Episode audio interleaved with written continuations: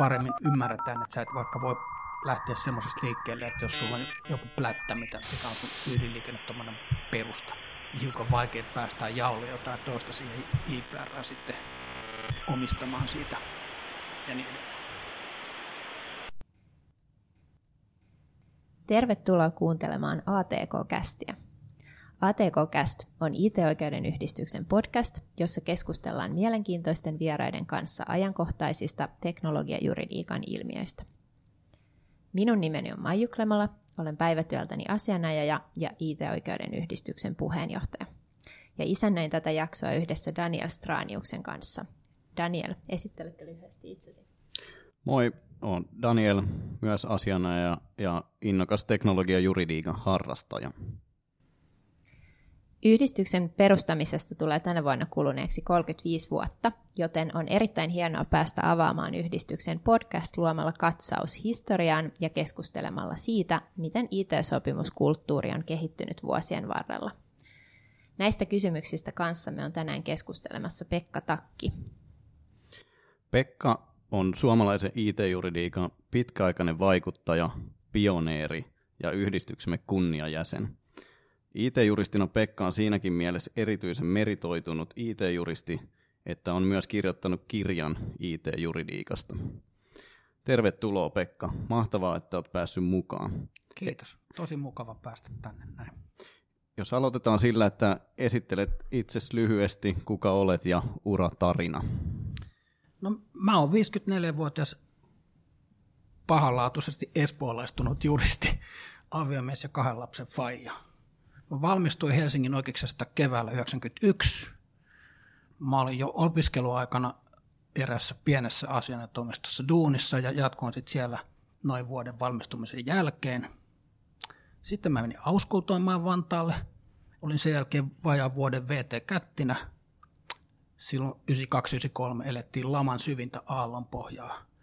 No sitten mä olin muutaman vuoden silloisen Rank Xeroxin, nykyisen Xeroxin in-house counselina ja vuodesta 1996 on sitten ollut asiana jo alalla. Ekaksi Heikki Haapaniemellä, sitten vuodesta 2009 lukien Fennikassa, vuodesta korjaan, siis sanoinko 2009? Joo, mennään kymmenen vuotta taaksepäin. Joo, näin on. Ei, ei Vanha mies, kato, samat pääkesät talvet. 99 alkoi Fennikan hommat. Sitten Fennika yhdistyi Bird Birdin kanssa vuonna 2008. Sitten, sitten vuodet 2012 vai 2017 mä tein pienen syrjähypyn pienempään toimistoon. Ja sitten mä oon ollut taas vuodesta 2017 Bird Birdillä nyt off counselin roolissa. Tota, niin kuten sanoit, sä oot valmistunut tuossa 90-luvun taitteessa 91, niin kerrotko missä vaiheessa IT-juridiikka tuli mukaan kuvioihin ja, ja oikeastaan miten? No hassu kyllä, niin se tuli, siellä mun ensimmäisessä työpaikassa heti syliin sen takia, että se oli todella niin kuin edellä aikaansa se firma silloin pelloit Tiivalla. Että ne oli hankkimassa tota, niin kuin asianajotoimistoon tietojärjestelmää. Sellaisia, kun me nyt joka päivä käytetään tänä päivänä, mutta se oli siihen aikaan asianajotoimistossa varsin harvinaista. Ja kun mä olin pohjimmainen juristi, niin mä sain sitten ne sopimukset katsottavakseni. Et silloin mä muistan kyllä kattoneen, että hetkinen, mikä juttu. Ja, ja sitten se oli niin kuin eka, eka kosketus alaan. No sitten tota, enemmässä määrin tulin tekemisiin juuri silloin, kun päädyin sitten sattumankauppaa töille, töihin sinne Rankseloksille. Jotkut ehkä tietääkin, että Seroksella on mielenkiintoinen historia, että silloin sen Seroksin tutkimuslaboratoriossa on kehitetty monia semmoisia asioita, jotka on ollut ihan mullistavia, kuten nyt vaikka graafinen käyttöliittymä ja hiiri. Xerox vaan ei osannut hyödyntää niitä, koska niiden ydinliiketoiminta ei niin kuin tajunnut, että mikä näissä voisi olla sen sijaan muuan nuori mies kävi katsomassa niitä Steve Jobs siis ja, ja vei ne mukaansa loppua historiaa. Mutta tota, siihen aikaan Rank Xerox oli itse asiassa yksi Suomen suurimmista, ellei suurin, niin kuin nykyään sanottaisiin, systeemi-integraattori. Ja tota, tämä johtui siitä, että niiden, nämä isot järjet tulostusjärjestelmät vaati jo silloin tuekseen niin kuin paljon tekniikkaa, siis tietotekniikkaa. Ja tota, kun niitä sopimuksia sitten jouduin siinä käpistelemään, niin silloin jouduin hahmottamaan sen itselleni sen niin kuin perustan, että mistä tässä nyt ollaan sopimussa, mitä kenenkin kanssa. Ja tota, se oli niin kuin mulle monin tavoin aivan ainutlaatuinen tämmöinen ammattikorkeakoulu tulevaa teknologia-alan juristiuraa silmällä pitäen. Paitsi muuta, niin siinä myöskin joutui tekemisiin sit sen kanssa, että miten niin common law-oikeuden sopimuskäytänteet kääntyy tänne Suomeen. Ja se oli myöskin niin kansainvälinen se toimintaympäristö, että niin myös eri eurooppalaisten kollegoiden kanssa oli koko ajan tekemisissä. No sitten tota, ura jatkui sit sillä tavalla, että 96 ulkoistin itseni Heikki, asianajatavasti Heikki Haapaniemelle, jossa tota, oli siihen aikaan asiakkaana iso legio silloisia ja eräitä nykyisiäkin alan niin kuin suuria yrityksiä. On semmoinen sanonta, kun sokeiden joukossa yksilmäinenkin on kuningas, ja tota, ehkä sitten se, mä sen verran osaan sitä aihetta, että jostain sit niitä alan toimeksiantoja alkoi kehittyä mun pöydälle, tai kasaantuu mun pöydälle. Niitä siinä sitten tein, ja pikkuhiljaa sitten virta vei mukanaan. Tota, mainitsit tuossa yhtenä työpaikkana tuon Fennikan, joka on varmasti tuttu aika monelle IT-juristille. Ja, ja ajallisestihan se kuvio osuu aika yksi tuon niin 90-luvun lopun IT-boomin kanssa, niin miten koit tämän boomin ja, ja miten se vaikutti ehkä tuohon niin Fennikan alkuun ja tuohon IT-juristin työhön silloin? No ne oli todella hulluja vuosia näin jälkeen ajateltuna, että, että jos ajatellaan niitä valuaatioita eri firmoille ja mikä se niiden varsinainen tarjoama sitten oli loppujen lopuksi, niin olihan se semmoista idioottimaista touhua monella tavalla. Mutta siis mullehan se näyttäytyi aivan valtavana työvyörönä, joskin myös jälkikäteen usein vähän päättömänä sekoiluna. Et siellä on niitä listautumisia semmoisia, missä tota, piti nopeasti kuroa kasaan sen firman ikään kuin se juridinen paketti siellä taustalla sen takia, että ennen kuin listaudutaan, niin DD tehdään sillä tavalla, että opetti hirveästi. Ja kyllä se on pakko myöntää, että se tavallaan se praktiikka, minkä sinne sitten sai, ja se usko siihen, että ehkä pystyy osaa tätä, niin, niin oli keskeinen siihen, että uskalti sitten lähteä sitten niin kuin yrittäjätaipaleelle Fennikan, Fennikan kanssa. Miten sitten, tota, niin, jos katsotaan vähän isompaa kuvaa, mutta kuitenkin tämän sun uran kautta, niin mitkä asiat tai tapahtumat on sun mielestä erityisesti muokanneet IT-juristin toimintakenttää ja mitkä on olleet näitä isoimpia muutoksia? Jaa.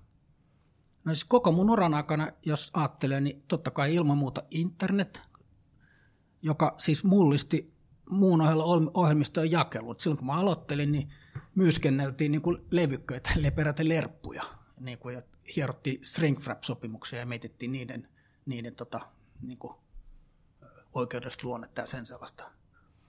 Mutta internet mullisti sen jakelutavan ja se, se vaikutti tietysti sopimuksiin ihan suoraan sitten. Sitten pilvi, erilaiset pilveen liittyvät asiat, kun se vihdoin viimein tapahtui, sitä puhuttiin pitkään ennen, kun ongelma oli vain se, että, että tota, niin kuin tämä ää, tavallaan telekommunikaatiotekniikka ei ollut tarpeeksi hyvää vielä, että se voisi toteutua se visiointi, mitä siitä, siitä pitkään oli olemassa. Mutta sitten se niin kuin aina kaikessa asioissa tapahtuu tämä käyrä, että tulee hitaammin tai myöhemmin kuin kuvitellaan, mutta kun tuolla on vielä merkittävämpi kuin me osattiin olettaakaan. Näin kävi tämän pilvihomman kanssa myös. Se pakotti muuttamaan paradigmaa tässä juridikas kanssa.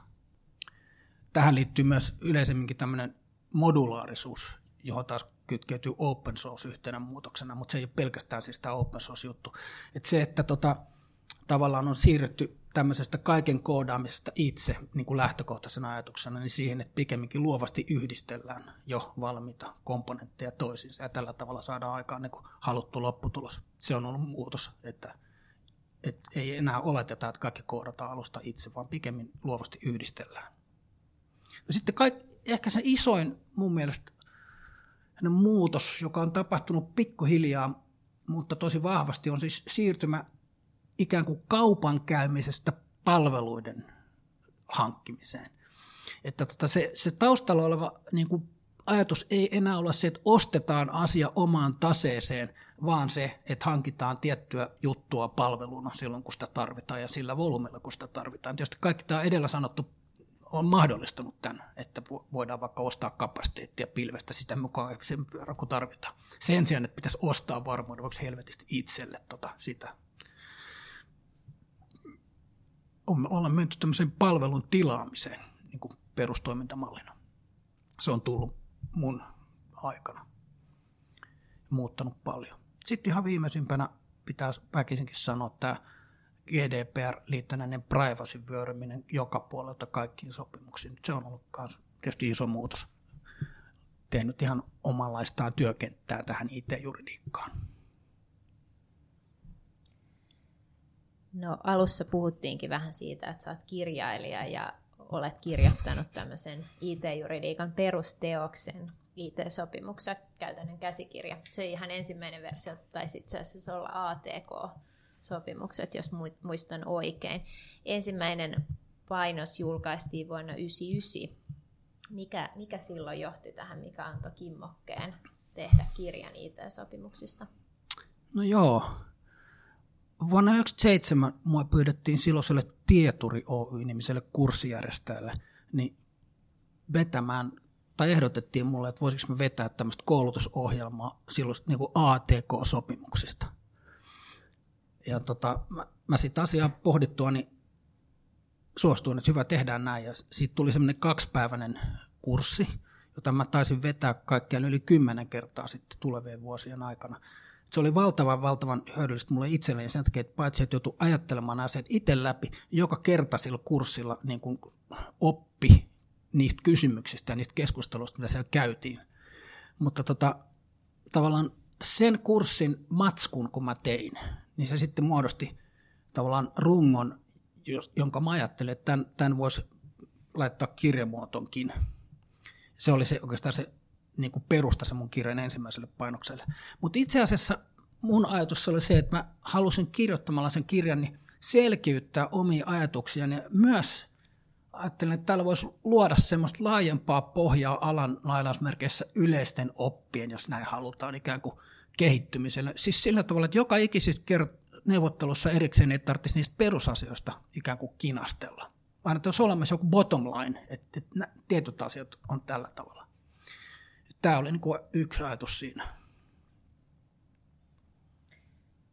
Sitten tämä on uudistettu 2002 tämä teidän, tai, tai teidän kirja ähm, ja, ja sen jälkeen 2017. Oliko joku erityinen syy, että juuri näinä vuosina oli, oli hyvä aika julkaista uusi painos? No se mut yllätti kovasti se, että se ensimmäinen 99-painos myytiin aika nopeasti loppuun. Sitä tarvittiin käyttää jo, jossain vaiheessa jopa kurssikirjana erilaisissa korkeakoulussa sillä tavalla. Ja sitten ei, sitä ei ollut saatavissa, niin kustantaja pyysi, että voisiko saada lisää. Ja sitten tuli IT 2000 sopimusehdot. Ja kun se aikaisempi alkuperäinen kirja ne oli perustunut näin silloisten ATK 94 niin kuin ehtojen analyysiin osaltaan, niin, niin se oli sellainen luonteva syy, että okei, okay, fine, että katsotaan miten nämä IT2000-ehdot sitten on, on niin kuin muuttanut kenttää ja samalla tuli tilaisuus tavallaan kirjoittaa se läpi uudestaan, niin nyt oli varma sit siitä, että se mitä sanoo, niin kestää omasta mielestä kritiikin. Ja se 2001 teos sitten, niin taisi siinä semmoinenkin muutos olla, että kun se ensimmäinen oli ATK-sopimukset käytännön käsikirja, niin tämä 2002 kirja olikin sitten IT-sopimukset käytännön käsikirjassa. Samoin perustui siis siihen, että et, et se vanha nimitys ATK niin mu- muuttui yleisesti IT, vaikkapa ne yleiset ehdot 2000 oli IT 2000 eikä ATK 2000. Mutta sitten kului pitkän aikaa, mä olin ihan varma, että ei mun tarvi enää tätä kirjaa uudestaan kirjoittaa. Että, että kyllä mä oon sanonut kaiken, mitä mä osaan siitä sanoa, ja ehkä että sitten tulevat sukupolvet paremman niin asia, version asiasta. Ja niin se vähän menikin, että, että mitä varten sitten 2017 uudestaan, niin suoraan sanottuna sen takia, että Sakke ehdotti mulle, että mitäs jos kirjoittaisi tämä kaksistaan tai yhdessä niin kuin uusiksi. Ja sitten mä mietin, että no niin, että siinä missä silloin 2002 taustalla oli niin kuin 2000 tulleet uudet IT 2000 ehdot, ja nyt oli sitten 2015 taas julkaistu uudet ehdot. Ja tota, toki me tiesin, tiedettiin kaikki siis se, että on hilkkarin paljon muuttunut sen kuluneen 15 vuoden aikana. Että, ja, ja näitä muutoksia sitten tuntui tarpeelliseksi niin kuin painottaa siinä uudessa kirjassa. Sen takia se sitten kirjoitettiin. Jos palataan tuohon tota, niin, vielä tuohon ensimmäiseen painokseen ja mainitsit, että siinä oli ideana koota tämmöiset niin kuin yleiset perussäännöt, jotta niistä ei tarvitsisi aina kinastella, niin, niin kerrotko vähän, mistä silloin haettiin ehkä tätä niin kuin analogiaa sitten näiden sääntöjen niin kuin pystyttämiseksi? Joo. Se oli vähän hakusessa kyllä silloin 90-luvulla vielä tämä homma. Haaste silloin oli, niin kuin se on nykyäänkin, se, että tuommoiseen isompaan hankkeeseen siihen ikään kuin äh, siinä on monen tapaisia luonteeltaan erilaisia juridisia sopimussuhteita samassa köntässä.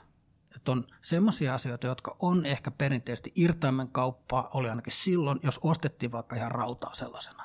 Mutta sitten oli tätä kummallista lisenssiasiaa. Eli olikin jotain immateriaalisia oikeuksia, joista piti sopia. Sitten kaiken tämän päälle oli sitten vielä palveluita, joihin ei ole, niin kuin tiedetään, niin mitään yleislaki taustalla, toisin kuin irtaimen kauppaa vaikka olisi. Ja sitten oli vielä projekteja, jotka on vähän omanlaisensa eläin. Et nämä kaikki erilaiset sopimukset, niiden kombinaatio muodosti sitten tämän hankkeen tai sen juridiikan, minkä ympärillä se sopimus piti pyöriä.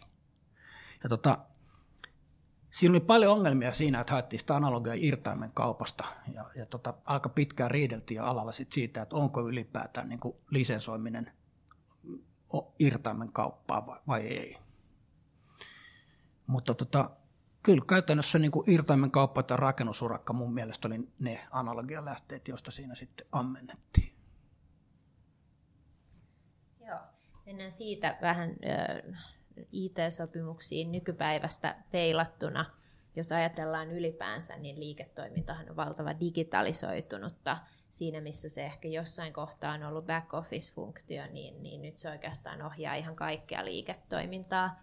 Ja, ja hyvin eri myös perspektiiveistä siinä mielessä, että, että sitä käytetään oman liiketoiminnan tukena, mutta sitten tietysti kaikki asiakkaisiin suuntautuvat palvelut ja, ja sitten tämmöiset verkottuneet partneriyhteistyöt ja, ja ylipäänsä se, että, että, että sä itsekin mainitsit palvelut ja, ja tota, sen, kuinka, kuinka nykypäivästä ajatellen digitaaliset palvelut on korvannut tämmöisiä perinteisiä palvelukanavia. Ja, ja tämä on erityisesti näkynyt tässä korona-aikana. Mutta, mutta sitten jos miettii tätä, tätä sopimusjuristin ja IT-juristin osaamista ja, ja sitä, sitä minkälainen, minkälaisia taitoja IT-juristilla pitäisi olla, niin mä itse näkisin, että se on aika vähän lopulta mitään lakipykäliä. Ja, ja enemmänkin kysymys on siitä ymmärryksestä, että mitä on markkinakäytäntö, mistä asioista neuvotellaan minkäkinlaisista sopimuksissa, kun, kun tota, hyvin paljon nämä teknologiset ratkaisut ohjaa myös sitä, että, että mi, mi, mitä sopimuksen sisällön tulisi olla. Niin, niin tota, miten sä näet tämän? Onko se painopiste muuttunut jotenkin juristin, juristin roolissa siinä neuvonantajana ja, ja sopimuksen laadinnassa? Tuo on hyvä kysymys. Se on ainakin selvää, että tota, asia, ala on vähän, tai niin kuin hankinta on vähän niin kuin tavallaan jakautunut kahteen, ihan terveellä tavalla kahteen niin kuin laariin. On semmoisia bulkkiohjelmistoja, if you will, tavallaan asioita, jotka ostetaan ilman, että siihen tarpeen sotkea niin kuin joka kerta juristiin vääntämään niistä ehdoista. Et pikemmin niin kuin, ne on ihan kaupallisia kysymyksiä, millä, millä tota, et, niin kuin, millä kaupallisella ehdoilla saadaan mahdollisimman edullisesti ostettua, niin, mutta ei siinä niin kuin keskustella vaikkapa lisenssiehdon niin kuin pykälän sanamuodoista, koska kyseessä on vakiotuotteet. Että tämä puoli asiaa on ikään kuin eh, mennyt semmoiseksi, jonne harvemmin enää tar- juristeja niin kuin otetaan neuvottelemaan. Siinä missä aikaisemmin ehkä ajateltiin, että joka ikinen paperi, jos lukee sopimus tai agreement, vaatii sen, että juristi puukottaa sitä punakylällä. Mutta sitten on ne isot tota, todella bisneskriittiset asiat, ja niissä kyllä juu, juristin, äh, tai on hyväkin käyttää juristeja, mutta, mutta siinä mä luulen, että niin kuin näiden kaupallisten näkökohtien osuus on terveellä tavalla painottunut. Että ymmärretään ehkä jo aika hyvin se, että, että mitä jonkun ehdon twiikkaaminen sitten ikään kuin maksaa tai aiheuttaa siellä, siellä niin kuin, kaupallisella puolella. Tai siis mä oon joskus sillä tavalla, että hyvässä sopimuksessa ei ole yhtään ehtoa, jo, jolla ei olisi hintavaikutusta.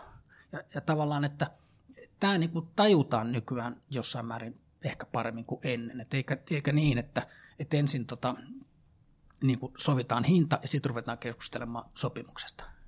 Ymmärrätkö? Et se ei olekaan niin, että tämä on vaan juridiikkaa, mitkä jotkut juristit tekee tuolla takahuoneessa sen jälkeen, kun kaverit on kätellyt, että jo tämä hankitaan.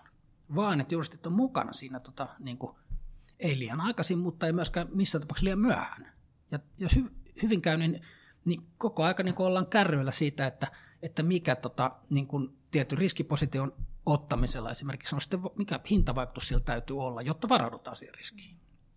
Et, et näin mä näen, että tavallaan se ahtaan mekanistisen juridistekninen tulokulma juristiltaan ehkä terveellä tavalla muuttunut myös paremmin sen kaupallisen niin kuin kokonaisuuden ymmärtäväksi ja huomioon ottavaksi.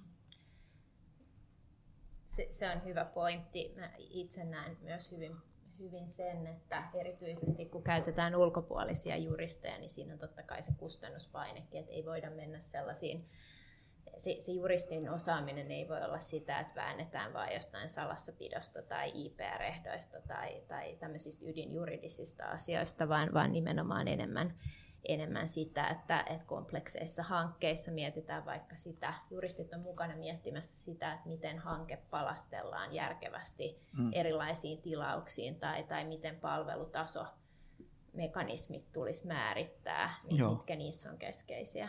Kyllä. Ja mä luulen, että tähän vaikuttaa myös hyvin paljon just se, että nyt tässä 20 vuodessa on sit myös syntynyt näitä perusperiaatteita ja tiettyä markkinakäytäntöä, joka johtaa siihen, että ihan kaikesta ei välttämättä enää juristien tarvii myöskään vääntää siellä neuvotteluissa. Jos jatkaisin vielä hetken tästä IT-hankkimisesta, niin ostamisesta ja juristin roolista siinä hankintaprosessissa, ja kuten todettiin, niin vähän niin kuin koko yhteiskunnassa, niin myös, myös niin kuin IT-puolella on, on yrityksellä käynyt niin, että siitä, että se IT oli ennen tämmöinen pakollinen paha ja tukifunktio, niin nyt siitä on tullut monilla yrityksillä koko sen liiketoiminnan niin kuin driveri, ää, niin miten muutos sun mielestä näkyy juristin työssä? En mä tiedä, näkyykö se niin juristin työssä, ellei sä ole töissä siellä firmassa jossa tietysti, jos se on yliliiketoiminnan keskiössä, niin tokko sinne niin kuin yhtiön lakimieheksi hommataan henkilö, joka ei tota ymmärtäisi. Mun näkökulma on sillä kapea, kun mä oon asianajan, tai asianajotoimiston roolista katsonut tätä asiaa vaan. Mutta tota, onhan se siis selvää, että kun, kun näin on käynyt, että monet näistä, näistä tota, kaikkien meidän käyttämistä ja tuntemista palveluista, niin nehän puhtaasti ja pelkästään pyörii niin kuin, siis softan päällä niin onhan se, täytyyhän se toiminnan ydin perusta betoni niin kuin varmistaa ja huolehtia, että se, se, se kestää joka suuntaan. Tarkoittaa siis sitä, että, että, että niin kuin täytyy huolehtia joka suuntaan sopimuksilla, kun rakentaa sitä tota, platformiaan, että se on niin kuin riittävän hyvin turvattu ja muuta. Ja samoin sitten erilaisissa yhteistyökuvioissa niin pitää niin kuin, ymmärtää sen, että mistä voidaan, mistä ei voida tavallaan neuvotella. Tästä palataan tähän IPR-asiaan, että ehkä paremmin ymmärretään, että sä et vaikka voi lähteä semmoisesta liikkeelle, että jos sulla on joku plättä, mikä on sun ydinliikennetoiminnan perusta, niin hiukan vaikea päästää jaulle jotain toista siihen IPR sitten omistamaan siitä ja niin edelleen. No, jos tarkastellaan hetki IT sopimusta ja ehkä sen tämmöistä kehityskulkua, kun olet, olet tästä aiheesta muutaman kirjankin kirjoittanut, niin eh, oman näkökannan mukaan siinä on tapahtunut iso muutos siitä, miten silloin 90-luvun lopussa ehkä IT-palveluita ja tuotteita myytiin tämmöisillä hyvin standardoiduilla PDF-papereilla versus nykyään toki myydään edelleen, mutta nyt sitten vastapainona löytyy myös, myös hyvin laajoja sopimuspaketteja, joissa pahimmillaan tai parhaimmillaan isossa IT-ulkoistuksessa dokumentaatio lähentelee tuhatta sivua, on puitesopimus, voi olla sata sivua, jonka alla on 20 liitettä. Miten näet tämän muutoksen ja mitä hyvää ja huonoa? Joo, kyllä se on totta, että noin siinä on käynyt. Et mä pelkään vaan, että käy joskus niin, että hukkuu siihen massaan, siis monet semmoiset ydinasiat, tai että punainen lanka joskus vähän katoaa. Sen mä sanon noista laajoista puitejärjestelyistä, että saattaa olla overkill tai pakkopaita semmoisessa tilanteessa, jossa sattuukin sit sillä tavalla, että joku tulee myöhemmin joku hankinnan kohde, joka ei, kohde, joka ei niin millään istu siihen ennalta pakotettuun sabluunaan. Ehkä tyyppiesimerkki tämmöistä, mikä on usein itsellekin tullut vastaan, niin varmaan meillä kaikilla on semmoinen, että, että tuommoista pienenmuutoista body shoppingia halutaan väkisin nostaa la, niin kuin laaja projektiehdoilla, kun ne nyt ei vaan oikein toimi keskenään. Ja sitten se asiakas saattaa olla, että se ei kirveelläkään ole sille valmiutta myöntää, että näin se on, että tämä neljänmuotoinen palikka on nyt oikein luontevasti meitä tähän pyöreiseen reikään.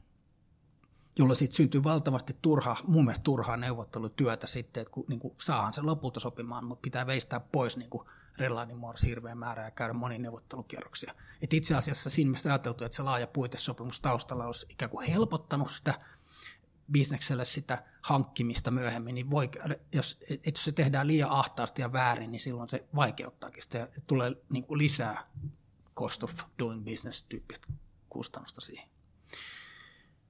Mutta, mutta kyllä se niin on, että, että ennen voitiin tehdä lyhyemmillä papereilla ja onhan se, kaikkihan tietysti sen myöntää, että tämä common law-oikeudesta angloamerikkalaisesta sopimuskulttuurista tuleva idea siitä, että sopimus on laki, niin se on tietysti heijastunut meikäläiseenkin sopimuskulttuuriin vahvasti nykyään. Et sopimukset ovat paljon laajempia, mun mielestä vähän niin kuin osittain ikävä kyllä, mutta, mutta se on fact of life, ei sille mitään maa. Ja tietyllä tavalla näkyy myös semmoinen jos mietitään vaikka projektisopimuksia, mainitsit tuosta body shoppingista, mutta semmoinen sopimusten siiloutuminen siitä, että on nykyään hyvin paljon erilaisia sapluunoita olemassa. On vesiputousprojektia, sitten on ketterää. Joo. Ketterääkin on tosi erilaista, riippuen minkälaista kehitysmenetelmää sä käytät, puhumattakaan sitten jostain DevOpsista, ja, ja se varmaan lisää myös riskiä siitä, että sit hankitaan vähän väärillä ehdoilla vääränlaista palvelua. Vai, voi hyvin olla näin. Joo. Miten sitten, jos mietitään vielä sitä, sitä äh, niitä sopimusneuvotteluita, niin, niin tota, miten sä näet, että, että ne on kehittynyt IT-maailmassa? Neuvotellaanko eri asioista kuin ennen? No oikeastaan tuossa äsken vähän siitä sanoikin, että mun mielestä tuossa neuvottelussa nykyään ehkä vähän paremmin keskittyy niin kaupallisiin ehtoihin myös. Ja samoin tota, ikään kuin oikeisiin asioihin, että, että semmoiset tietyt niin kuin keskustelut, vaikka nyt sitten IPRien jakautumisesta tai välillisten vahinkojen korvattavuudesta tai ei-korvattavuudesta ja se, että minkälaisilla asioilla vastuulle käppi tulee tai ei tule, niin, ne on niin kuin, niissä löytyy jo tietty semmoinen markkinakäytäntö, jota ei niin tarvitse alkaa alusta pitää niin vääntää ping-pongi pelaten, että se on niin kuin helpompaa. Ja jos on kaksi juristia tai useampikin, jos on iso hanke, mutta siis partteja edustaa sellaista julistuksia, että kaikki tietää ja ikään kuin tunnustaa nämä tietyt perusrealiteetit markkinoilla, niin silloin se on helppoa ja mukavaa. Vaikeuksia syntyy silloin, jos syystä tai toisesta pitää niin kuin väkisin tavallaan ryömiä joka nurkasta kohti sitä kaikkien jo ennalta oikeasti tietämään keskustaa, mihin siinä niin päädytään.